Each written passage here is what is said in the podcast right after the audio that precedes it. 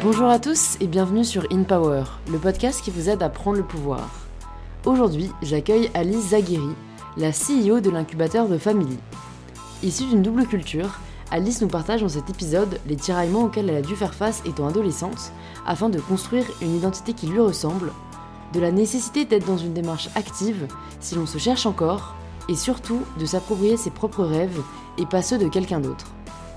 Alice nous partage aussi comment elle a été amenée à créer le premier accélérateur de start-up en France, de l'importance d'écouter son enfant intérieur, et surtout, comme l'indique le titre de cet épisode, d'accepter le doute. Je voudrais remercier Fanny qui a laissé l'avis suivant sur InPower. Merci beaucoup Louise pour tes podcasts. Je t'ai découverte sur Instagram, j'aime beaucoup ta vision des choses et tes podcasts me régalent. Ils me poussent à la réflexion et ça m'inspire énormément. Continue comme ça. Merci beaucoup à toi Fanny d'avoir pris le temps de m'écrire ces quelques lignes. Si vous aussi vous appréciez InPower, vous pouvez soutenir le podcast en laissant un petit 5 étoiles sur l'application de podcast que vous êtes en train d'utiliser et le conseiller à des amis qu'il pourrait inspirer. Petite dernière note, comme vous avez dû le remarquer dans les derniers épisodes, J'aime de plus en plus commencer le podcast au début d'une vraie conversation où j'appuie juste sur play. Et c'est pourquoi, dans ce début d'épisode, c'est plutôt Alice qui m'interviewe avant que l'on rétablisse les rôles.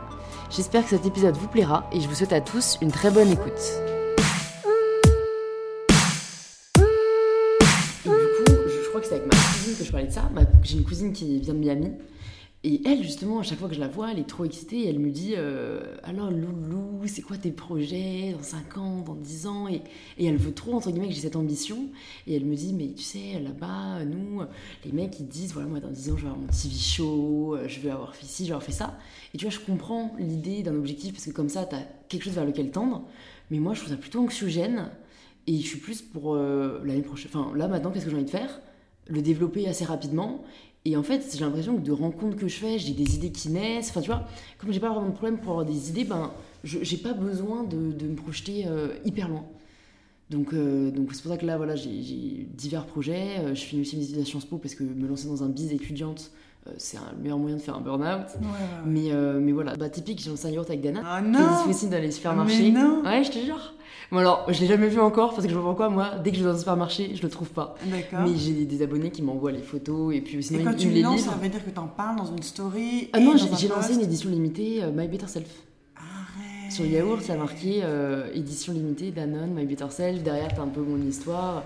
C'est une nouvelle marque en fait qui s'appelle Light and Free, qui appartient c'est à quoi Danone. ton histoire? Comment tu, tu la présentes?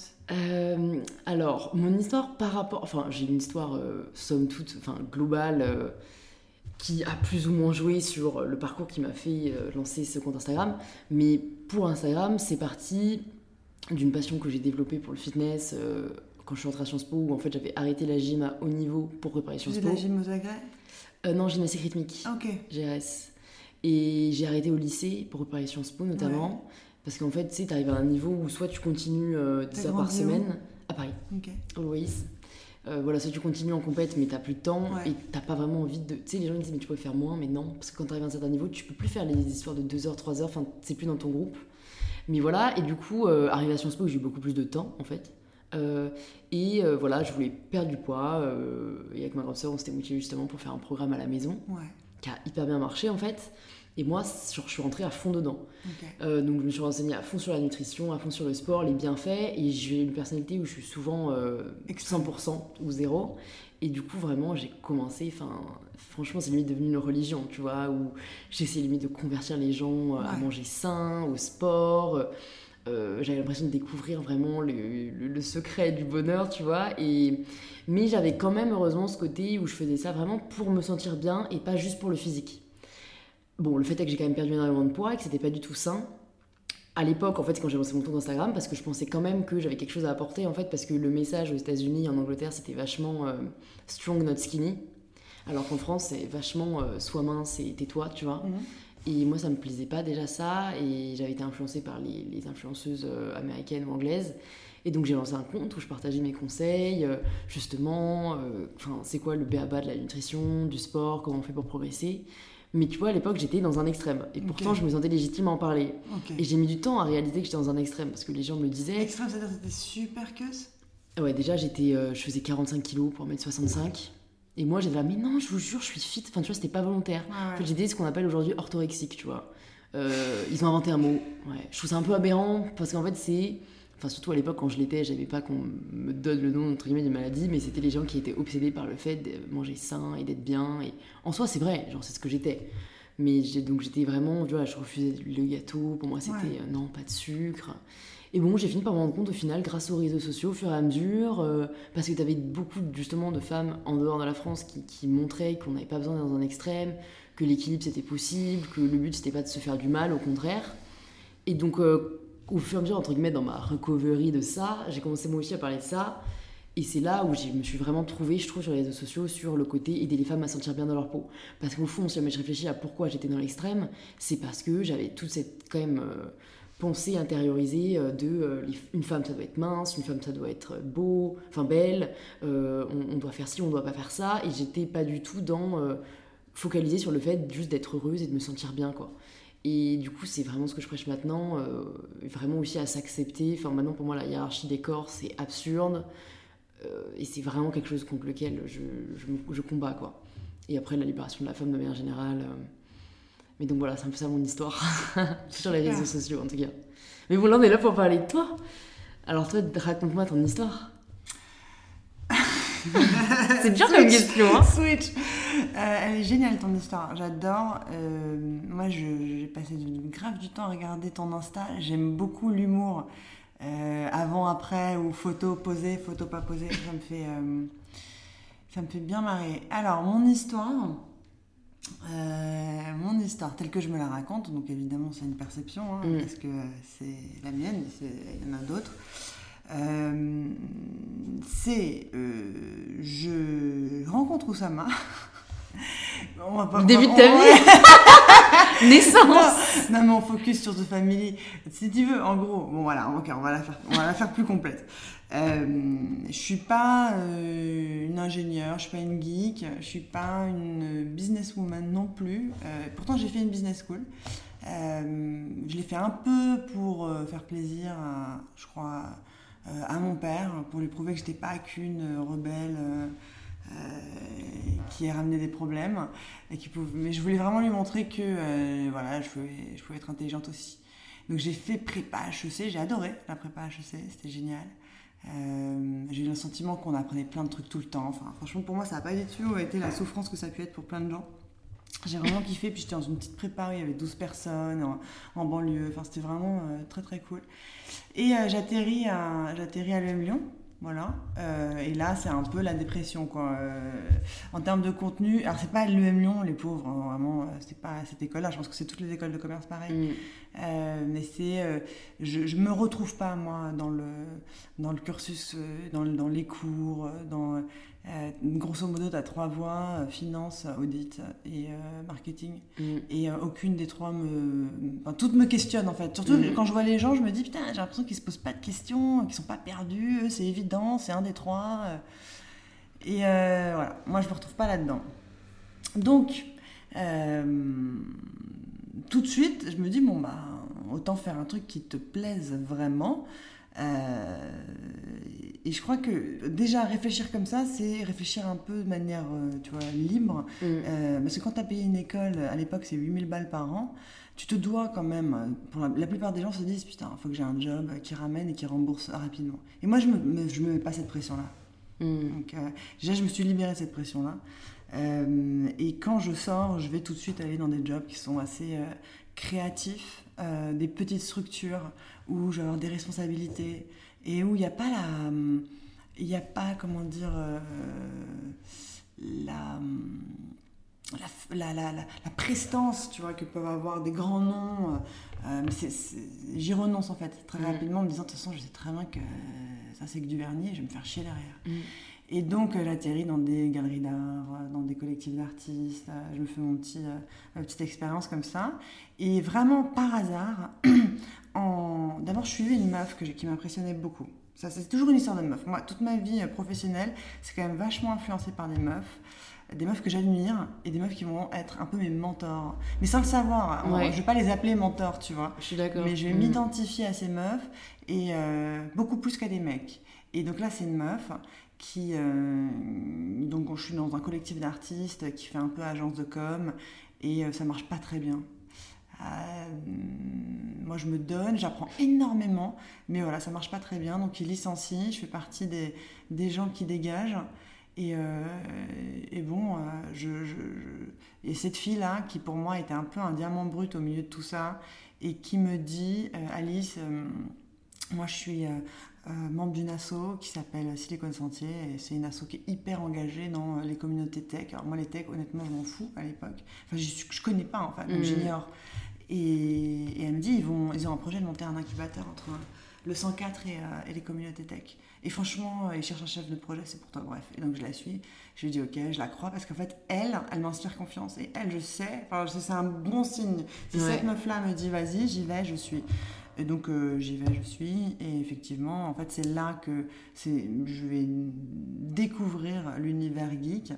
Et, euh, et, en fait, la communauté des, des, hackers, comme on dit, mm. et, et, toute la philosophie qu'il y a derrière. Et en fait, je me rends compte que tout ce que je cherchais dans les milieux artistiques, les milieux créatifs, euh, cette liberté d'action, ce, pouvoir de changer le monde, euh, je le retrouve beaucoup plus fortement dans, euh, dans cette communauté tech-là. Ils sont jeunes, ils ont énormément d'envie, ils, ils, sont pas dans, dans cet élitisme qui, moi, en fait, m'a vraiment saoulé, quoi, le mmh. long de mes études, arrivé en grande école, ou tu vois après pour trouver les stages et puis ensuite pour trouver et, je trouve ça super relou en fait cette façon de fonctionner de euh, qui t'envoie qui te recommande d'où tu viens quelle école t'as faite enfin tu vois je trouve ça débile et j'ai la chance de faire un peu de d'échanges de, à l'étranger de partir euh, travailler aux États-Unis et de me rendre compte que il y avait beaucoup moins ça ailleurs et que c'était quand même beaucoup plus cool et, euh, et je retrouve cette cette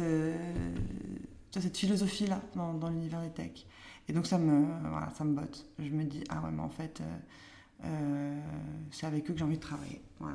Et donc, euh, de fil en aiguille, je lâche les artistes, je travaille pour les, les geeks. et puis, on est en 2009, 2010. Il y a un modèle qui commence à émerger aux États-Unis, c'est Y Combinator. Donc, c'est un nouveau modèle d'accompagnement de l'innovation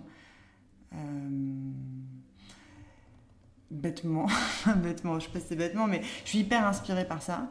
Je regarde euh, et, euh, je me dis c'est dommage qu'il n'y en ait pas en France et je propose à ma boss, euh, une femme encore, très très très, elle aussi pareil, importante dans ma vie, qui, à qui je dis écoute, elle s'appelle Marie Morgan, faut que tu, faut que tu fasses ça. Donc elle, c'est la boss aussi, que je disais, faut qu'on fasse ça, faut qu'on fasse un accélérateur, ce qui s'appelle un accélérateur de start-up, à notre sauce, mais faut qu'on le fasse. Euh, et, elle me dit, bah vas-y, go, euh.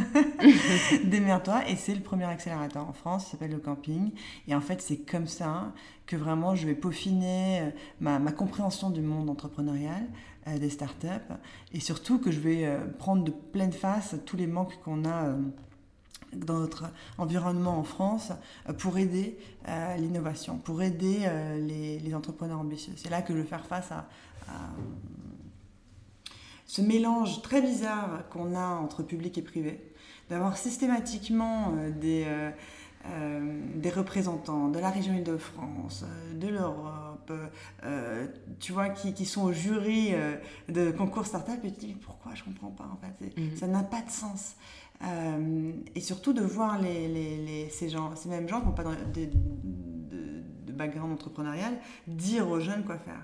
Et donc, je, je sais que je dois redoubler d'efforts pour aller chercher des gens euh, qui ont cette culture entrepreneuriale, qui n'est pas forcément en France, enfin, qui n'est pas forcément française en fait.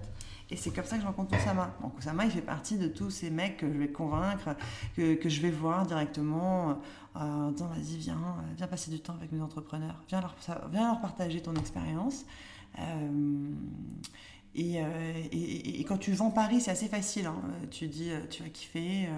Euh, ce sera une semaine où à la fois tu vas rencontrer des entrepreneurs euh, ou des entrepreneuses euh, qui sont ambitieux et en même temps je t'organise une plongée dans, dans l'environnement parisien cool. Donc ça se refuse pas et je vais avoir des gens incroyables.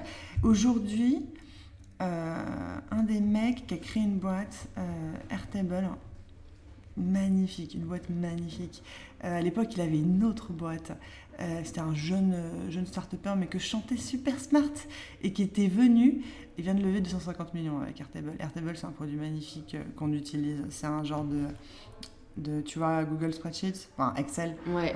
Euh, smart, ok, euh, collaboratif, euh, qui, qui c'est un outil magnifique.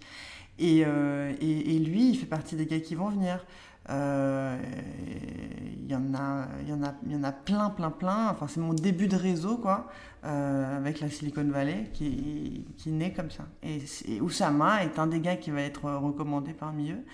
Et je le croise, euh, après avoir fait des pieds et des mains, parce qu'il m'esquive. Lui, il, connaît l'environnement français. Donc, euh, il sait que c'est pas forcément euh, là que ça va se passer, en termes d'innovation. En tout cas, il avait peut-être peur du travail que ça allait demander, quoi. Ouais, et puis il y croit plus, et puis lui, il est dégoûté, il est traumatisé de ses expériences passées, donc en fait, il veut même, plus foutre un pied. Donc en fait, il est vraiment de passage. Et euh, il visite euh, le camping, il rencontre mes gars. Euh, je dis mes putain. ouais, mais oui, j'ai une équipe de meufs, hein, donc si tu veux, ouais. ça on peut en reparler après, hein, de ouais. la difficulté à trouver des meufs dans cet environnement. Mais voilà, ça démarre comme ça, ça démarre sur vraiment, tout est, je dirais, le, fruit du hasard et en même temps s'écouter, prendre du plaisir, euh, et aller là où euh, on s'y attend pas nous-mêmes en fait, on s'y attend pas soi-même. Voilà, je, je, je, m'intéressais pas nécessairement au geek euh, comme je dis ou je m'intéressais pas au business. Enfin, c'était pas des trucs qui étaient a priori dans mon champ, tu vois, de perspective quoi. Mm. J'avais pas du tout anticipé. Mm. Ok, bah, je, vais savoir si jamais t'avais fini parce que j'essaie de pas couper la parole aux ah, gens. Mais coupe-moi la parole J'ose pas justement, parce que moi je trouve ça relou parce que là c'est fleuve. Hein. J'espère que tu vas couper un peu cette interview. Non, tu remontes. On verra. Je, je, fais toujours du montage. Ah, moi je du montage. Non, c'est un peu trop long. C'est un peu trop long. Ah, j'aimerais bien, tu vois, aussi. Euh, non, non, tu sais quoi On te dit que tu coupes la parole, etc. N'écoute pas ce genre de feedback. Parce qu'en fait, c'est justement pour ça. Moi j'ai écouté quelques-uns de tes podcasts. Ce qui est intéressant, c'est que c'est une conversation. T'es pas une journaliste. Ouais. Qu'est-ce qu'on s'en bat les couilles? Sinon on écoute la radio en fait. Ouais, ouais, je trouve aussi que c'est plus. Enfin, moi j'aime bien rebondir justement sur ce que les gens disent euh, au moment où c'est intéressant parce qu'en plus c'est dur après de stocker dans ta tête. Parce que là typique j'en profite à un moment tu disais justement que tu as voulu faire euh, une école de commerce un peu pour faire plaisir à ton père. Et comme bah, il y a beaucoup d'étudiants euh, qui, écoutent ce podcast et que moi je sais pas si j'ai fait Sciences Po pour mes parents je pense que c'était aussi pour moi mais il y a forcément de ça et j'ai l'impression que c'est le cas pour beaucoup de gens en fait. Comment est-ce que tu penses qu'on peut enfin Qu'est-ce qui aurait fait peut-être que tu ne te serais pas dit ça et que du coup peut-être tu aurais commencé directement Peut-être que tu aurais fait une école pas du tout. Ouais, tu regardes pas aujourd'hui, mais moi je trouve qu'il y a quand même, à mon avis, beaucoup de gens qui font une école pour faire plaisir et qui au fond en fait sont malheureux. Et qui ont peut-être pas le déclic que tu as eu de dire c'est enfin moi c'est pas ce qui m'intéresse. Et tu as eu la force de t'orienter ailleurs. Mais tu en as d'autres enfin comme tu dis le un peu la pression de cette histoire de avoir un job valorisé dans une grosse boîte pour beaucoup de gens, c'est encore trop dur de, se dire que c'est pas pour soi. Ils sont dans le déni, ils continuent, tu vois. Et ça, je me dis, à quel moment, en fait, ou qu'est-ce qu'il faudrait faire pour que. Qu'est-ce qu'il faudrait qu'on dise aux gens, peut-être qui écoutent ce podcast et qui sont sur ce chemin-là euh, Attendez, stop, genre, posez-vous peut-être la bonne question, quoi. Ouais. Euh... Ok, c'est une vraie question. Le, J'ai 34 ans. donc quand j'avais 18 ans, euh, à l'époque de l'orientation, après le bac, euh, nous on avait le salon de l'étudiant. Je sais pas comment ça se passe maintenant. Le quoi? Le salon de l'étudiant. Les salons de l'étudiant, ça existe encore, ça existe encore? Conservatisme français. Voilà. Et, je pense qu'aujourd'hui, il y a quand même euh, la possibilité de, de, poser des questions à des gens en direct sur, grâce à Internet. D'accord? Mm. Euh, et qu'il ne faut pas hésiter en fait à aller euh, directement demander aux gens qui sont toi, tu es, à Sciences Po, euh, les gens peuvent te parler. tu connais plein de gens autour de toi, qui sont dans des groupes, Facebook ou autres, école de commerce. Tu leur poses la question est-ce que c'est fait pour moi? Est-ce que ça me, est-ce que ça me correspond, etc. Donc tu peux parler aux gens pour déjà te faire ta propre opinion. Ensuite, on est tous, euh, après chacun son histoire. Si tu veux, le, coup de euh, je voulais faire plaisir à mon père, j'en étais très consciente. L'histoire, c'est simplement de savoir est-ce que tu en es conscient ou pas? Ce qui est difficile, c'est quand tu t'appropries des choses, qui, des rêves qui sont pas les tiens, mm-hmm. et que tu sais pas et que tu crois que c'est les tiens. C'est vrai. C'est ça qui fait mal. Parce que moi, je me souviens très bien à 18 ans, être paumée. euh, ça fait depuis, on va dire, fin de la première et, et terminale que je me suis remis droit, euh, tu vois, dans mes bottes, en mode, euh, il y a des examens, donc là, t'arrêtes les conneries. Et j'ai vraiment eu une adolescence hardcore. Euh, Tu pourrais nous en parler un peu quand même aussi. J'étais dure, quoi. J'ai pété un câble à 12 ans et de 12 à, à- à 17, de 12 à 16, on va dire, de 12 à 16, euh, je suis partie à la rencontre d'autres mondes. Les mondes. non, mais la réalité, d'une certaine manière, j'avais le sentiment d'être hyper euh, coucounée, chouchoutée. J'avais un peu un complexe aussi, je crois, de. Tu vois, j'étais euh, un complexe de bourgeoise. Mm. J'habitais en banlieue, mon père était médecin. Euh, et je crois que j'habitais la seule rue euh, qui était euh, un peu sympa, tu vois, avec des pavillons. Euh, et j'avais j'avais un sentiment d'être privilégiée par rapport à mes potes. Enfin, tu vois, j'avais, je voyais bien que j'avais beaucoup de chance. Mm. Tous mes copains, mes copines, quand ils venaient à la maison, ils disaient oh, ils sont trop cool tes parents, on peut sauter sur le lit. Enfin, je sentais bien qu'on était, on était à la fois. Enfin, c'est pas la, la richesse dans l'opulence ou l'abondance, mais quand même, c'était relativement par rapport à, à l'environnement euh, beaucoup plus facile Ouais. et beaucoup d'amour. Enfin, tu vois, je, je voyais bien que j'étais euh, assez privilégiée. Et en même temps, ce qui est marrant, c'est que euh, je, je, mes, mes, mes deux parents sont euh, de, tu vois, euh, euh, de milieux différents, euh, de religions différentes, d'origines différentes, et, et donc ça invitait déjà à aller voir ailleurs, tu vois. Mm. Eux-mêmes étaient, comment dire, un couple qui invitait à, à s'ouvrir, c'est ça que je veux dire. Donc je pense que je le portais en moi et que j'ai eu un désir d'ouverture, et, et à 12 ans de, de- d'arrêter d'être première de classe, euh, euh, super bonne en gym, euh, euh, théâtre, dessin, tout ça. J'ai envoyé chier et je me suis dit non, non, moi je vais aller à la rencontre du vrai monde. Donc j'ai arrêté l'école, enfin j'ai arrêté l'école, j'ai, commencé à être, euh, à plus du tout suivre, à me faire des groupes de potes qui étaient plutôt euh, euh, plus, euh, euh, plus énervés quoi. Plus rebelle. plus rebelles, voilà c'est ça. Et puis, euh, et puis à vagabonder quoi, et à vivre ma vie. Je trouve que c'est limite un chemin par lequel on devrait tous passer parce que comment même tu veux te trouver toi ou savoir avec qui tu t'entends le mieux si tu ne rencontres pas différents types de personnes? Enfin, je suis d'accord avec toi, euh, ça dépend du milieu d'où on vient, on n'a pas tous la chance de pouvoir faire ça, mais je trouve que si on a la chance de pouvoir aller à la rencontre de la différence, plutôt que d'avoir le premier réflexe, c'est-à-dire d'éviter, tu vois, ce qui est différent, ben, faut être curieux, Mm. tu vois, faut aller découvrir. Et Ouais. et, t'as été du coup hyper jeune, hyper curieuse, quoi, hyper Ah, j'avais ouverte trop besoin, Ouais, ouais, j'avais Mm. vraiment besoin quoi. C'était en moi en fait. Ouais. Ouais. Et j'ai adoré.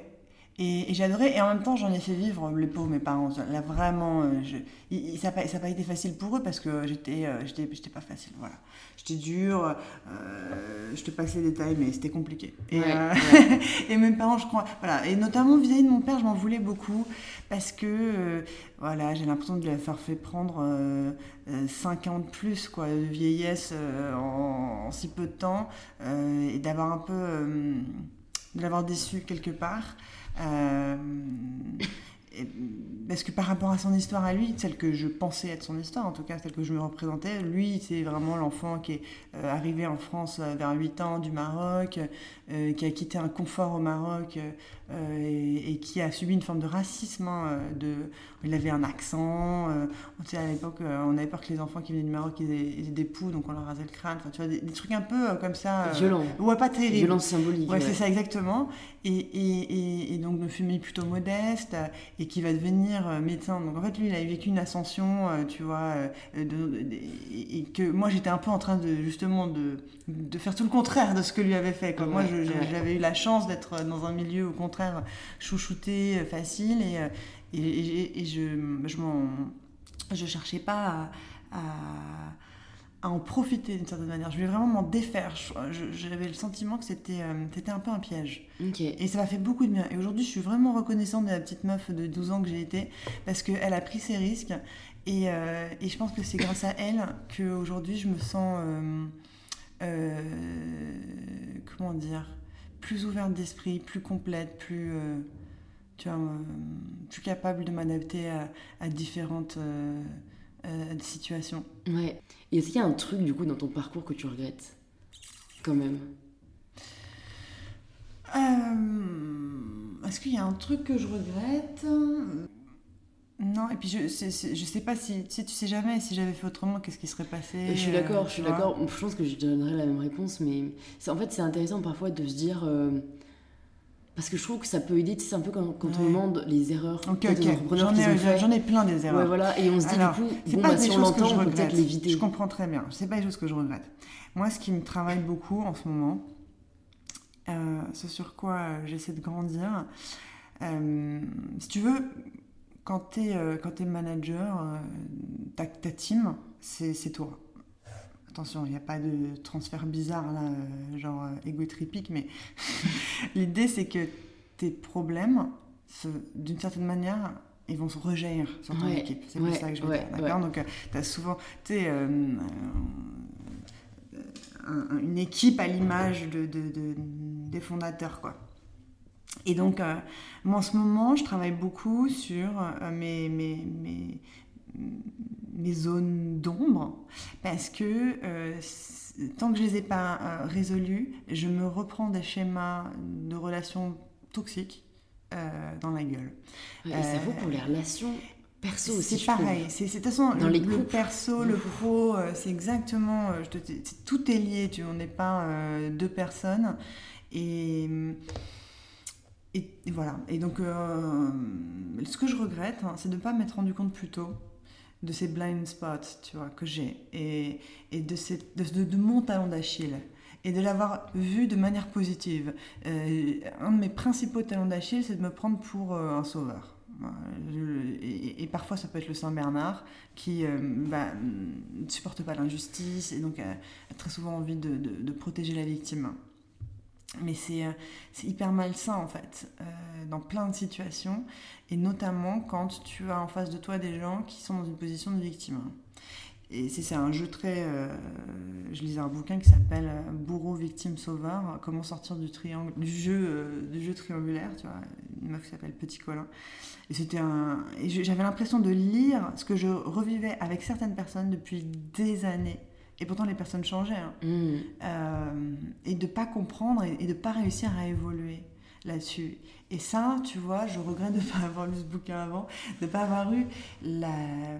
la- la- c'est simplement de connecter euh, les, les différentes euh, situations, de me dire, mais Alice, tu, tu reproduis systématiquement un certain schéma de, de- de façon d'être, de relation aux autres, Mmh. euh, qui peut être toxique avec certaines personnes. Eh, euh, apprends à plus euh, te prendre pour le sauveur, parce qu'il y a un truc hyper narcissique là-dedans en plus. Euh, et euh, les victimes, loin de toi, quoi. Loin de toi. Une victime, non. Tu. Attention. Ouais. Attention, danger. Après, on est tous, tu vois, tu peux être un jour avec certaines personnes, et euh, notamment avec nos parents, on est soit victime, soit sauveur, soit bourreau. Et ça tourne. Et dans les relations familiales, c'est systématique, tu vois. Euh, on a des rôles qui tournent. On est tous un peu l'un ou l'autre, etc. On sait, on sait l'être. Mais attention, parce qu'il y a certaines combinaisons, certaines alchimies, d'accord Je dis pas qu'il y a des gens qui sont mauvais en soi, mais je dis qu'il y a des, des alchimies, il y a des personnes qui ne vont pas fitter avec toi Mmh. parce que ils vont faire ressortir chez toi. euh, Donc on dit qu'il faut pas ressortir. Ouais, voilà, c'est ça, un truc euh, dangereux, Ouais. dangereux chez toi. C'est vrai, mais en fait, je pense aussi que c'est difficile de s'en rendre compte, comme tu dis, parce que il y a un phénomène qui est pas du tout euh, spontané, j'allais dire naturel, mais si, parce que c'est un processus naturel, mais qui est la remise en question. Et, je pense, ça, c'est vrai que jeunes notamment, on a du mal. Et c'est souvent, euh, enfin, on a tous des disputes récurrentes, tu as raison, dans l'environnement familial, et où on va tous les deux blâmer l'autre. Alors qu'en soi, si jamais on faisait l'introspection dont tu parles, on pourrait identifier quel est le problème. Mais c'est vrai que ça, je trouve que c'est assez difficile, de manière générale, comme tu dis, d'identifier ces blind spots. Et pour moi, la seule façon un peu d'en sortir, c'est la thérapie. Mais c'est très dur, je trouve, de trouver euh, soit des bons thérapeutes, euh, soit de, de prendre le temps de le résoudre. Et je me suis toujours demandé, est-ce que ça peut se résolver genre par soi-même Hmm. ou est-ce que c'est incontournable, tu vois, d'être confronté à... Je pense que quelqu'un? on a besoin de se faire aider, c'est sûr. Moi, moi, je suis vachement dans l'introspection et je respecte beaucoup euh, la psychiatrie, la psychologie, euh, tu vois, les, toutes ces formes de thérapie. Mm. Je suis à fond pour. et le développement personnel, je trouve ça génial. Bon, voilà. Après, tu peux vite te perdre dans l'introspection. Une, un thérapeute amène à un autre, qui amène à un autre, qui amène à un autre. Et puis, bon, à un moment donné, il y a aussi l'ici et maintenant et, le passage à l'action, tu vois. Mais ça fait du bien. Et, moi, je suis pour une alternance et, c'est à chacun de trouver son juste équilibre de temps d'introspection, temps d'action et, de, mélanger tout ça et, de faire son chemin. En tout cas, je, je, je trouve ça sain de faire cet exercice. Au final, ouais. Tu vois? T'as raison. C'est peut-être votre principal point de discorde avec Oussama qui dit que lui, genre, je crois, cours number one à la famille nous a dit un entrepreneur ne doit jamais faire l'introspection de lui-même. C'est marrant, mais ça, c'est en fait, c'est moi, je me rends compte que hum, on demande souvent aux autres ce qu'on se demande à soi. Et on reproche souvent aux autres ce qu'on se reproche en fait à soi. Et, où s'il est là-dedans Il est dans, il, est effectivement dans la conquête et dans, il avance, il est dans le mouvement et. Euh, ouais, il a pas envie d'entre guillemets prendre du temps pour s'arrêter, réfléchir. À non mais je pense qu'il le fait en plus, mais c'est juste que j'ai eu cette discussion avec lui récemment en plus parce que je lui disais. Euh, je lui ai raconté un truc. C'est le dernier truc à raconter à Ous, je lui parlais de mon enfant intérieur. Je, je dis, tu sais, en ce moment, je suis en train de soigner mon enfant intérieur de 4 ans. Et tu vois, elle est encore avec moi. Et, il se fout de ma gueule. Et, euh, et, moi, je sais de quoi je parle. Et tu vois, je, je peux. Euh, j'ai en tête une émotion très claire euh, et, quelque chose qui, Enfin, je sais que j'avance, quoi. Mm. Euh, et, lui, il me dit, mais tu sais, Alice, à un moment donné, quand tu regardes ton reflet dans l'eau, eh ben, t'es dégoûté parce que ça n'est que ton reflet. Et puis c'est que de l'eau, tu vois. Et c'est ça l'introspection. Donc, j'ai trouvé ça hyper euh, euh, déprimant et très nihiliste. Mm. mais comme dame, en fait, tu vois, ça m'a aussi réveillé, ça m'a ça, aussi permis de, tu vois, savoir, voilà, bon, j'ai fait cette introspection, euh, c'est bien, je le sais, maintenant j'avance et je passe à l'action, tu vois. Euh, compartimenter aussi. Ouais. Mais, je trouve ça bien de le faire, moi ça me, ça me fait du bien. Et puis, euh, c'est nécessaire pour que tu sois plus dépendant des autres et que tu puisses compter sur toi pour, te, pour être en confiance. Ouais. Si jamais tu devais conseiller, parce que comme tu dis, tu as l'air de t'y connaître, une pratique de développement personnel à nos auditeurs, ce serait quoi? Parce qu'il y a beaucoup de choses hein, sous, cette, euh, sous ce dénominatif. Il y a le flot de pensée, il y a euh, la méditation, il y a, euh, je sais pas, tu vois, beaucoup, beaucoup de, pratiques différentes. Est-ce qu'il y en a une, toi, que tu trouves particulièrement efficace et qui t'a beaucoup aidé? Moi, je touche à tout et j'ai plein de potes sorcières. Trop cool Je veux en recevoir une sur le podcast. Moi, c'est la deuxième personne en deux semaines qui m'en parle. J'ai reçu Grégory Pouille la semaine dernière qui a reçu une sorcière, une pratiquante en plus. Euh, une praticienne. Mhm. Et je sais pas, là je me dis ça fait trop de signes pour que à mon tour euh, je me contacte pas une. Enfin en fait c'est super flou pour moi. T'as as lu le livre euh, Sorcière de Mona Cholet ou pas? Non, je l'ai acheté mais je l'ai pas lu. Parce que ça m'intrigue et pourquoi ça revient sur le devant de la scène. Pourquoi maintenant? Ouais, c'est bah, Ça fait partie du, du mouvement. Euh... Cyclique, tu penses? Non, mais plus fort que ça. C'est le réveil, c'est l'éveil, tu vois, euh, le réveil ou l'éveil, je sais pas, de la conscience féminine et, et euh, la, la, la, rébellion, l'inacceptation, le besoin d'être absolument dans dans la reconnaissance, quoi. Et, et, donc tout ce qui s'est passé, qui était resté enterré sous le tapis, euh, et, tu vois, les, les horreurs dans l'histoire euh, ne peuvent plus rester... Euh, tu, Exactement. Et donc c'est l'inconscient collectif qui, qui, qui, est en train de se transformer aussi, qui se met à jour, qui dit attention, on n'a on pas bien... on n'est pas au courant de cette histoire-là pas suffisamment. Et en fait, euh, ça réveille des choses en nous, parce que ça réveille des choses en nous forcément, parce que en tant que femme, euh, bah, tu penses à ta mère, à ta grand-mère, à ton arrière-grand-père, ton, arrière-grand-mère, et, et, et, tu l'as en fait. C'était, c'était pas dit, mais c'était transmis. Mm-hmm. Euh, et en fait, voilà, c'est pour ça que ça se réveille, c'est qu'on en parle et c'est que c'est su, et tant mieux. Mais non, mais moi, qu'est-ce que je fais? Je Déjà, je suis curieuse et je juge pas. Euh, il y a des trucs qui m'ont fait du bien à des moments, tu vois. Euh, je me suis souvent trouvée seule. Euh, j'ai beaucoup de mal, euh, je crois, à demander de l'aide. C'est le truc du sauveur, en fait. Tu vois, tu sais pas te mettre en position de victime, c'est bizarre. Mhm. et donc, notamment pendant The Family, ça a été très intense. Les, les, les, les bah, toutes les années, en fait, j'allais dire les trois dans les deux, Cinq. les cinq, et les six, toutes les années. Et, et, et je- j'étais assez seule. J'étais assez seule, euh, tu vois, euh, euh, dans cette aventure-là, parce que même si tu as des associés sur qui tu peux compter, etc., euh, euh, La seule femme parmi les trois associés. Déjà, il y a cette histoire de t'es, une seule, t'es la seule femme. Ensuite, tes amis, même si tu les aimes, elles vivent pas exactement les mêmes choses et que toi. Et puis, tu veux pas faire celle qui se la raconte avec euh, l'histoire d'une boîte. quoi. Ouais, c'est ça. Euh, et donc, je partais en vacances un mois toute seule euh, pour me poser. Euh, c'était euh, Cap Vert, euh, c'était en Finlande, euh, c'était toujours, je partais un mois toute seule et je me faisais des petits délires. Alors euh, en Finlande, euh, j'avais fait un stage de danse des cinq rythmes. Ça c'est vraiment de la balle. Euh, je pense que pas beaucoup de gens qui connaissent, mais c'est, quand tu tapes danse des cinq rythmes, tu as des, stages à Paris et grosso modo, tu as cinq rythmes de danse, t'as des gens qui jouent vraiment de la musique et tu un groupe accompagné euh, par un, un danseur professionnel qui va t'expliquer en fait quel type de mouvement tu fais. Au début, c'est chelou, tu danses devant les autres, tu n'es pas à l'aise. Euh, et en fait, tout le monde est dans un, dans un désir de, de lâcher prise par la danse. Euh, voilà, c'est assez, euh, c'est un peu ambiance babos, euh, très bon. Enfin, moi, je trouve ça super mon délire. J'ai rencontré plein de femmes, euh, d'ailleurs des femmes de, tout âge. Euh, pendant ces stages, ça m'a fait beaucoup de bien. Euh, et puis, donc partir seule, faire ce genre de choses, faire du yoga évidemment, voilà. Euh, et, accepter de se faire face.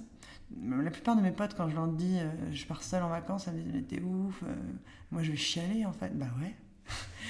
Bah ouais, on va bien chialer en fait, C'est le évidemment. but. Bah ouais, t'es là, t'es seule, t'es face à la mer et puis il y a tout qui remonte et puis t'as t'as pas besoin de faire euh, de, de, de represent devant qui que ce soit. C'est vrai. T'es face à toi-même et là c'est la darkness. En tout cas, Ouais, pour ouais, moi c'était beaucoup de tristesse qui remontait des choses que j'avais besoin de nettoyer, etc.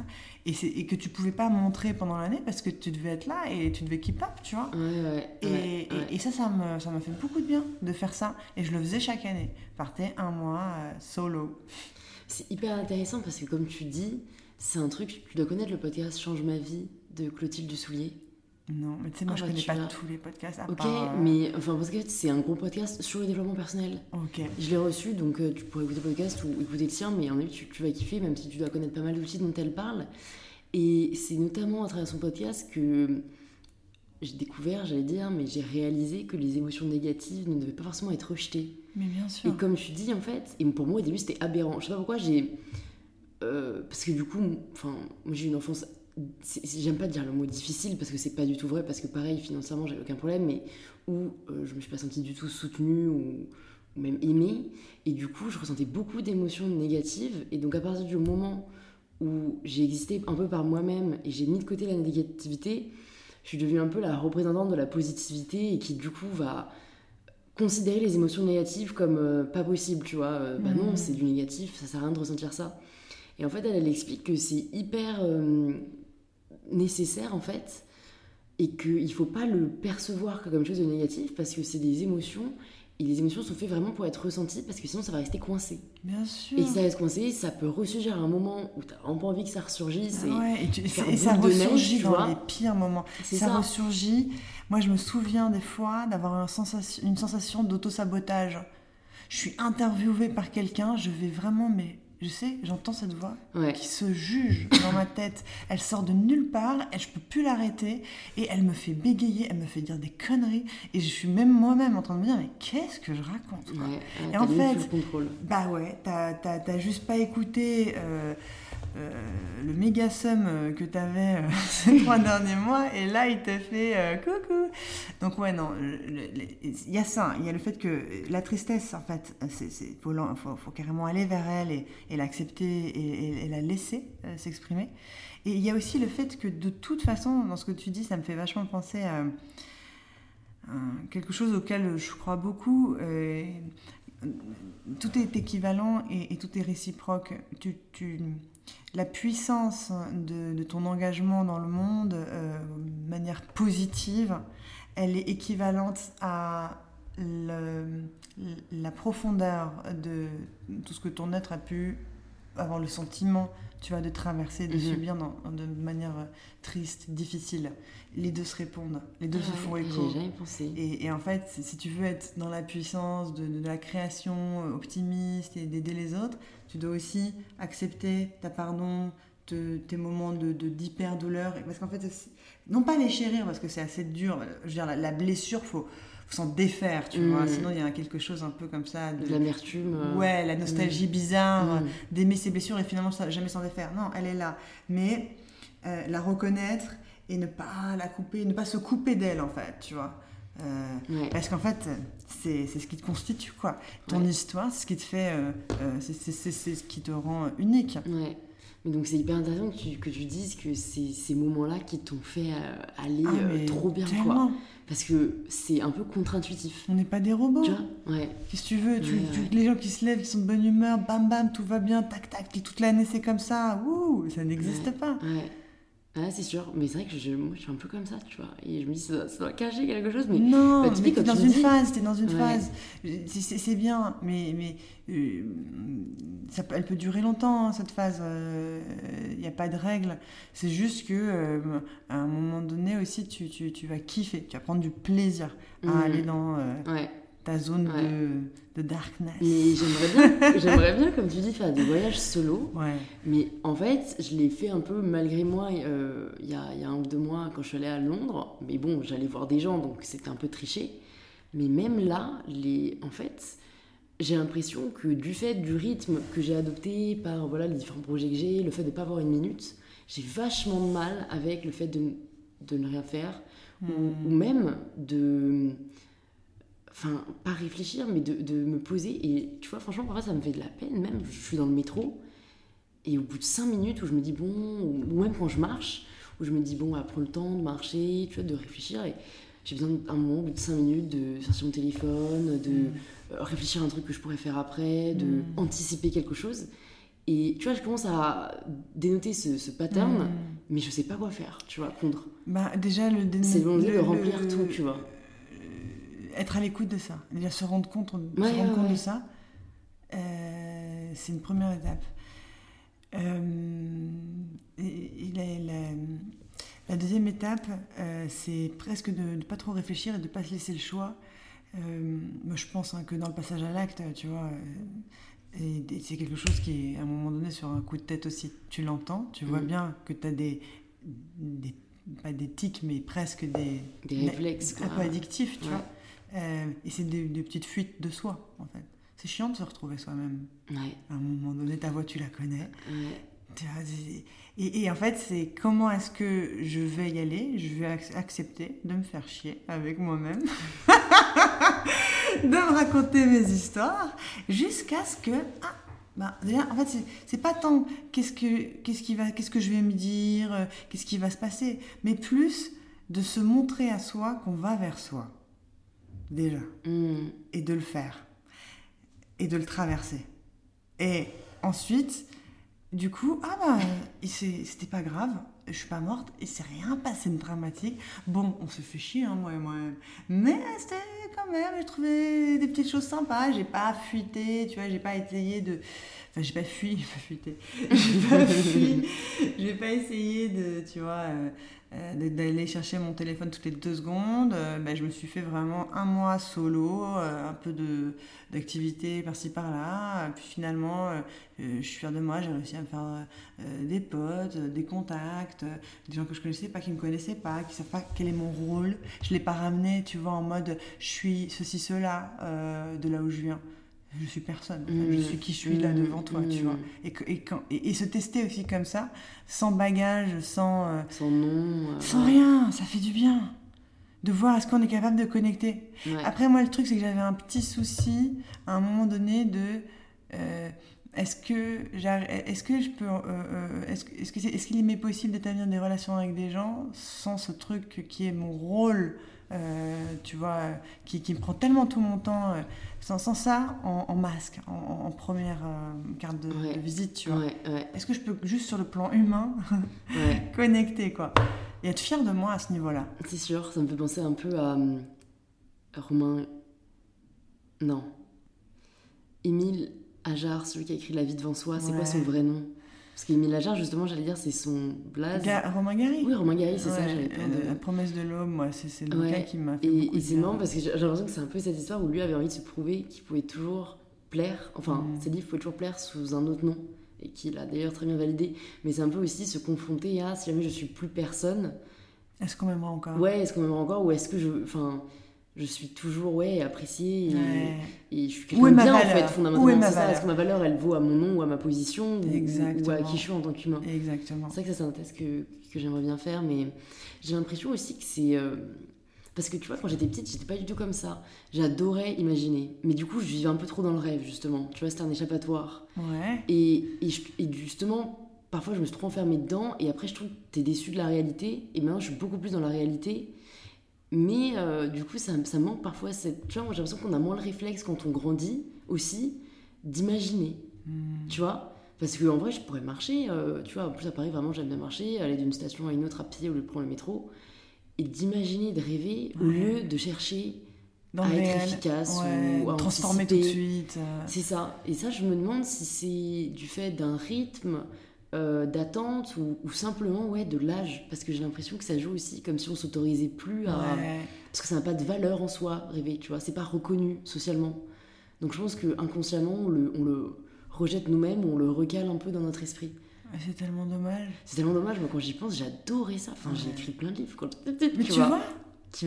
J'avais le jour, mais, mais j'écrivais des romans et tout, tout le temps. Mais tu sous-estimes à quel point en fait c'est ce qui te constitue aujourd'hui parce que là aujourd'hui tu crées ton podcast, t'écoutes, c'est des histoires Euh, et c'est- ça, ça vient de là aussi.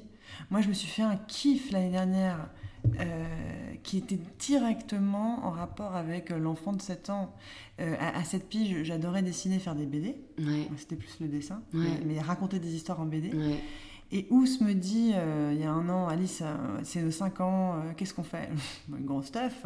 Et donc, oui, ok, on va faire une grosse stuff au euh, musée de l'immigration, pas l'été, euh, Porte Dorée. Ah oui, vous avez Euh, un musée, c'est ça, Max m'a dit. euh, magnifique. Mais Je regrette d'être on là pour les fait- 6 ans. on fait aussi un cadeau à tous les gens qui, qui ont cru en nous. Euh, ce serait marrant euh, d'écrire un bouquin euh, sur l'histoire de Family. Et l'idée me traverse l'esprit et je me dis, bon, bah super, dans The Family, tu vois, on a des, on a des top graphistes, euh, designers et tout. Je, je vais leur raconter l'histoire page par page, je vais leur faire le storyboard et ils vont le faire. Et après, euh, j'en discute un peu avec ma soeur qui, elle, est artiste assumée. euh, et elle me dit, mais Alice, en fait, dessine-le, quoi. Dessine-le.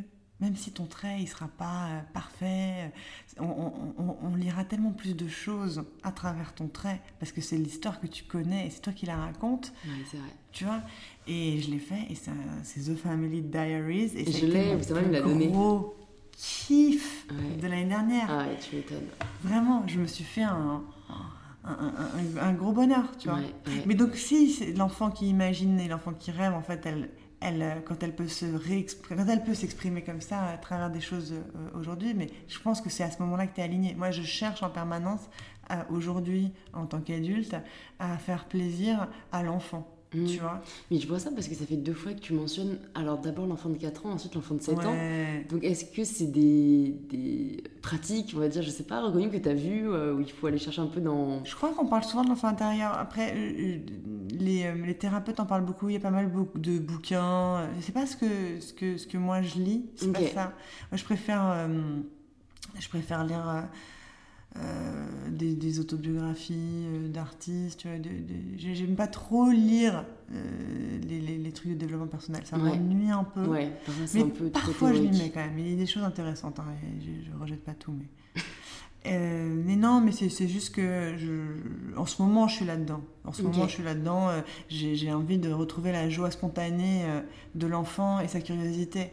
Euh, en fait, tu sais, dans notre métier, euh, on est entouré de, de- de gens qui sont dans de l'innovation et qui doivent repousser le statu quo. Est-ce que et aussi le quand dira-t-on beaucoup? Et en fait, ça fait appel à des qualités d'enfant, je trouve. C'est vrai. Euh, et, et donc, je, je pense que ça m'inspire dans ce Ouais. sens-là. Ces gens m'inspirent, les entrepreneurs m'inspirent pour ça, tu vois. Ouais. La remise en question permanente et moi aussi l'idée qu'il n'y a rien d'impossible. ou- ou- oui, c'est ça, mais c'est euh, c'est aussi le, le- le plaisir vraiment presque naïf euh, d'être euh, dans, euh, essentiellement, tu vois, d'être dans la joie et, dans, régler un problème directement. Et s'en fiche vraiment ne, ne, pas prêter attention au monde des adultes qui disent oh non surtout pas oh voir les problèmes d'abord etc et est-ce que du coup ça se manifeste on va dire concrètement dans l'organisation de tes journées tu vois est-ce que tu te laisses du temps à la création? Est-ce que parfois enfin tu vois tu as des as des moments où tu dis ça ça va être réservé à ça tu vois? Est-ce que tu, tu l'organises ou tu te laisses aller euh? bah, moi, mon taf, euh, mes zones, si tu veux, c'est euh, les gens, donc la team, le management. Et le produit, la communication et tout ce qui sort, tu vois, de The Family. Donc ça veut dire que tu as de la création et tu as de l'écoute tu as, de l'humain, beaucoup d'humain, énormément d'humain. Alors moi, le, rythme que j'ai trouvé qui est plutôt cool, qui me va bien, c'est euh, toujours le dimanche soir, euh, préparer ma semaine, la regarder, essayer de se dire ok, alors attends, est-ce qu'elle est bien équilibrée? Est-ce que j'ai euh, un, certain nombre de rendez-vous random qui vont me faire du bien Est-ce que j'ai l'objectif concret de la sortie de produits avec les étapes et les bonnes personnes qui vont pour que ça avance? Et est-ce que j'ai des rendez-vous avec des gens de l'équipe pour qu'on on évoque comment ils se sentent, comment ils, ont le sentiment d'avancer, etc. Donc j'ai un mélange de tout ça. Et, euh, et le matin, j'aime pas avoir des rendez-vous. L'après-midi, je suis plus dispersée, donc je fais des rendez-vous. Le matin, je suis plutôt en mode produit, concret, euh, euh, focus, vraiment concentré. Écrire, écrire des longs textes, démarrer des, des, des, Je sais pas, écrire un manifeste, écrire un email qui va être important, tu vois. Faire des choses qui me prennent du temps. Ouais. Et, et l'après-midi, c'est vraiment avec les gens, être avec les gens. Voilà. Après, euh, trois fois par semaine, aller au sport. Essentiel. Essentiel, de ouf. Ok. Et c'est du yoga surtout que tu fais euh Un peu, un peu de yoga, ça me fait du bien, mais ce qui me, ce qui me fait beaucoup de bien au sens, euh, tu vois, j'ai l'impression de nettoyer et de ne plus être dans une forme de nervosité, c'est la boxe ou de tout ce qui est bootcamp. Ouais très sport quoi. Ouais, ouais. tu ressors, t'es mort. tu peux même plus réfléchir au problème que t'avais en arrivant. Genre. de nervosité, tu vois. Ça, oh, ça c'est des moments où. faut, là, tu t'es obligé dans le sport d'apprendre de, à mettre ton, ton, ton mental en off. Ton mental en off de côté parce que j'ai vraiment regardé, euh, prêter attention. Quand on te demande de faire un effort, si ton mental commence à être un peu négatif en mode euh, j'y arriverai pas, franchement là euh, les 90 burpees c'est mort, mais au bout du dixième t'arrêtes en fait. Ouais, t'as anticipé ton échec en fait. Et c'est ça. Alors que quand tu, tu te dis vas-y t'es la meilleure meuf, c'est bon là, t'es sur la ligne droite. Ouais, je suis totalement d'accord, ça m'a appris beaucoup de choses aussi de sport à ce niveau-là. Euh, en fait où le mental a beaucoup plus d'importance en soi que tes capacités physiques quoi. Ouais. Enfin, c'est l'histoire que hein. tu te racontes. Et tu vois, la puissance de l'imagination, ici, au service directement. Euh, J'aimerais bien parfois qu'on puisse le contrôler. Et non, tu autant dans le sport, on, non, peut. Si tu peux, mais tu, mais tu... peux pas parfois empêcher ton cerveau. Tu vois enfin, j'ai vachement mal moi à comprendre les gens, par exemple, déprimés. Mm-hmm. Euh, et pendant longtemps, limite, euh, enfin pendant longtemps, pendant quelques temps, j'étais limite là, c'est de leur faute, ils font, enfin, ils font pas l'effort d'aller mieux. Et au final, maintenant, je suis vraiment beaucoup plus tolérante de manière générale et et j'ai vraiment réalisé qu'il y a beaucoup de gens qui ne choisissent pas d'être comme ça, tu vois. Parce qu'ils n'arrivent pas à sortir leur mental de cette boucle noire. Et c'est là où je me dis, parfois, que ce soit du coup, enfin, tu vois, moi j'arrive à maîtriser le stress, par exemple, les trois quarts du temps, j'arrive à me dire, bah, ça sert à quoi? En fait, rien, bon, bah ne stresse pas. À rationaliser, la chose, non mais c'est vrai. Quand j'y pense, le stress, vraiment, moi j'ai réalisé, ça sert à quoi? Mm. Mais ça ne t'apporte, enfin, mm. quasiment rien de bon. Mais la peur, typique, j'ai du mal à la contrôler. Enfin, après, ça, c'est moi ma recherche un peu permanente de contrôle. Mais du coup, genre, j'ai du mal à saisir la dichotomie entre parfois tu peux contrôler des trucs et parfois tu peux faire ce que tu veux, mais tu peux pas. Ouais, alors il y a plein de trucs qui ça m'évoque ce que tu me dis. D'abord, c'est sûr que je pense vraiment que le sport, c'est s'il y a un truc où faut emmener les enfants euh, le plus tôt possible, c'est là. Parce que tu apprends énormément de choses. Énormément de choses sur, sur ta capacité à ne pas stresser au moment où on te demande euh, de faire un effort. Ta capacité à être dans la, dans la résilience, dans la persévérance, mm. dans, la continuité, euh, dans la régularité. Enfin, il y a vraiment quelque chose où tu prends confiance en toi parce que les résultats sont là. Donc ça, et, vraiment une des meilleures façons d'exercer le, ce, ce, domptage du mental, tu vois. Je crois que c'est dans le sport, parce qu'en plus, on passe, c'est même pas intellectuel, c'est même pas on passe par le cerveau pour t'expliquer. je trouve ça vachement intello, moi, si tu veux, les, approches méditatives, de vos pensées sont des nuages. Ouais, ouais, ça me parle pas, moi. je veux dire, j'ai envie de le vivre, le truc. Et donc, dans le sport, c'est comme si tout s'alignait, quoi. Il y a un objectif qui est très simple, savoir faire la rondade. Euh, On se souvient Rondade flip salto, waouh Ok, c'est chaud. Et, donc tu t'entraînes, et tu t'entraînes, et tu t'entraînes. Et, c'est tout. Et en fait, y a, y et puis il y a un bonheur par le corps, tu vois, qui, qui, et, le, et, le mental suit, mais suit le corps. Ouais. Et euh, après, euh, sur la maladie mentale, sur la, la, dépression en tant que telle, enfin, tu vois, on est, en, en, tant que fille de psy, moi, j'ai jamais euh, blâmé du tout, j'ai jamais eu ce genre de, de, de, pensée-là, de me dire c'est des gens qui sont faibles, etc. Parce que je sais que la, la, maladie mentale existe et que ça, ça, peut même déresponsabiliser les gens devant, devant des actes, tu vois d'actes de, de, graves. Mmh. Ils vont euh, certains euh, pas aller en prison parce que la maladie mentale, tu vois. Donc en mmh. fait, ils sont vraiment déresponsabilisés. Mmh. Et, ils n'auraient pas pu faire autrement à ce moment-là. Donc c'est ça, je le sais. je, je, les plains beaucoup parce que c'est très dur pour le reste du monde, en fait, d'avoir le sentiment que les gens sont des gens normaux, vont bien et en fait, non, je pense que c'est très dur pour les autres, bon, pour la personne qui le subit, hein, mais pour les autres aussi qui sont autour. C'est hyper dur parce qu'il y a ça en fait. C'est toujours tenter de croire que c'est de sa faute. Qu'au final, on peut, on peut s'en sortir. Et en même temps, ce qui est dur en fait dans ces discours-là, et c'est pour ça que c'est difficile d'avoir un avis, de toute façon, enfin. C'est pas notre euh, lieu. le but, c'est pas de Non, mais c'est que j'aime bien quand même l'idée de la responsabilisation au sens. Euh, de se dire que tu, tu, tu, tu, tu, tu peux améliorer. Hmm. Améliorer. Tu peux, tu peux, pas absolument, pas genre, si tu veux, tu peux, si tu veux, tu peux changer, euh, tu peux passer euh, d'une anorexique par exemple à euh, demain, tout va bien. ça, j'y crois pas, d'accord Mais tu peux améliorer. Ça, c'est sûr. Tu peux, tu peux, tu peux, tu peux aller dans le sens de l'amélioration. Est-ce que euh, pour finir, parce que tu sais que ça fait déjà une heure, hein, moi oh, je pourrais parler encore. Et là, là tu cut, hein, tu cut. Hein. Il faut, il faut, je pense que le début est chiant. Ok. non, parce que c'est bah, franchement les, les, les, étapes de. Euh, euh, bref. Ok, t'inquiète, je ferai mon écoute précise. Mais je voulais te demander ouais, deux derniers trucs pour conclure. C'est un, si t'as un peu une ressource à recommander aux personnes qui nous écoutent, ben, t'as déjà recommandé le livre euh, Bourreau, Sauveur ou Victime, si je me souviens bien. Est-ce que t'aurais aussi peut-être un autre livre que t'offres beaucoup ou un film euh, qui t'a beaucoup touché? Ouais, bah, il y a un bouquin, franchement, moi qui est là euh, récemment, m'a fait beaucoup de bien, qui s'appelle Factfulness. Euh, qui est écrit euh, par un professeur suédois d'économie euh, qui est mort il y a un, an ou deux. et c'est un livre incroyable parce que ça te permet d'avoir des. Comment dire Des chiffres clés. Alors, ça a l'air chiant comme ça, des chiffres clés. Non, des chiffres essentiels pour comprendre les, les, les, échelles de grandeur de ce qui se passe dans le monde.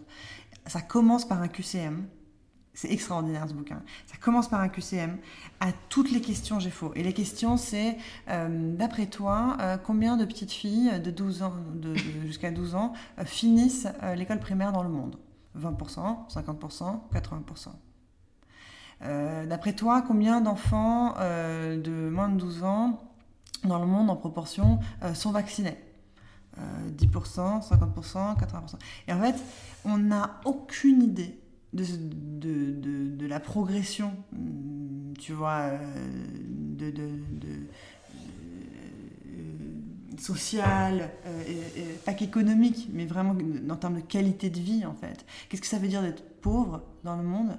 Euh, Il y a différentes typologies, de, de, différents critères, et, que nous on fait partie du 0,01% et qu'on est incapable de... Et on met tout dans le même paquet de pauvreté, mais en fait il faut savoir les différentes catégories si on veut pouvoir avoir des conversations et, mm. parler de, de, progrès en fait. et savoir de quoi on parle en fait. Et oui, et ce bouquin est incroyable pour ça parce que le mec t'explique que ce QCM il l'a fait partout dans le monde à des étudiants en économie comme à Davos, et qu'à chaque fois, la population, quelle qu'elle soit, elle a moins de 10% de bonnes réponses. Et il fait une blague, il dit c'est moins bien que les chimpanzés, parce qu'un chimpanzé, il choisirait au hasard, tu vois. Ça ferait euh, un tiers. Euh, tu as, trois réponses, Donc euh, une sur trois, une chance sur trois d'avoir la bonne réponse. Ah, c'est chaud. Et on a tous 10%. Et pourquoi? Parce qu'on a cette vision hyper pessimiste, parce qu'on est tous stressés. Tu parlais de stress tout à l'heure. On est tous, on n'a jamais été autant connectés, autant en prise des, des pires news, parce que évidemment, on va plus parler de la catastrophe que du fait que on s'est amélioré aujourd'hui. Il y a eu moins de morts, d'accidents de la route. Qui, non, on en parle moins. En fait, on est vraiment focus sur ce qui ne va pas et sur, sur le stress euh, euh, permanent, qu'on n'a jamais autant été euh, au courant de ce qui se passait dans les moindres endroits du monde. Et bref, ce bouquin m'a fait beaucoup de bien parce qu'il m'a fait me rendre compte que j'avais aucune idée de comment le monde allait. Voilà. Et ça m'a remis un peu les idées en place. Ça fait... Je me suis sentie beaucoup moins ignorante. Ok. Je suis contente de ta recommandation, j'irai le voir. Factfulness. Ouais. Et la dernière question, c'est la question euh, signature du podcast. Ça signifie quoi pour toi prendre le pouvoir de sa vie? Ah. Euh, Qu'est-ce que ça signifie? Euh, Accepter d'être dans une quête et accepter d'être en recherche. Donc, ça veut quand tu es en recherche, tu es, dans le doute, dans le test, euh, dans euh, le fail et euh, parfois un petit peu dans le succès, mais il faut pas trop s'y attacher, tu vois. Et d'accepter d'être dans cette quête du bonheur. Ok. Bah, merci beaucoup Alice d'être venue sur InPower, ça m'a fait super plaisir. Et merci bah, pour tout ce que tu fais à The Family et aussi en dehors. Où est-ce qu'on redirige les personnes euh, qui veulent en savoir plus sur toi ou qui veulent suivre les actus de Family? Les actus de Family, franchement, euh, je dirais en ce moment, l'Insta est en train de prendre une bonne cote. donc, welcome to The Family, tout avec un 2. Mais sinon, il y a l'Insta, pardon, le, Twitter. Le Twitter underscore The Family. Ok, trop cool. Et la newsletter aussi auquel je suis abonnée. Je mettrai tout ça dans les notes du podcast. Merci beaucoup, Alice. Merci à, bientôt. toi. Salut. Merci beaucoup de s'être joint à nous dans cette discussion avec Alice. Si elle vous a plu, vous pouvez nous le faire savoir sur les réseaux sociaux en vous abonnant au tout nouveau compte Instagram InPower Podcast, tout attaché. Je mettrai le lien dans les notes pour que vous puissiez le retrouver facilement et vous abonner. Un grand merci à vous et je vous dis à la semaine prochaine pour le tout nouvel épisode d'InPower.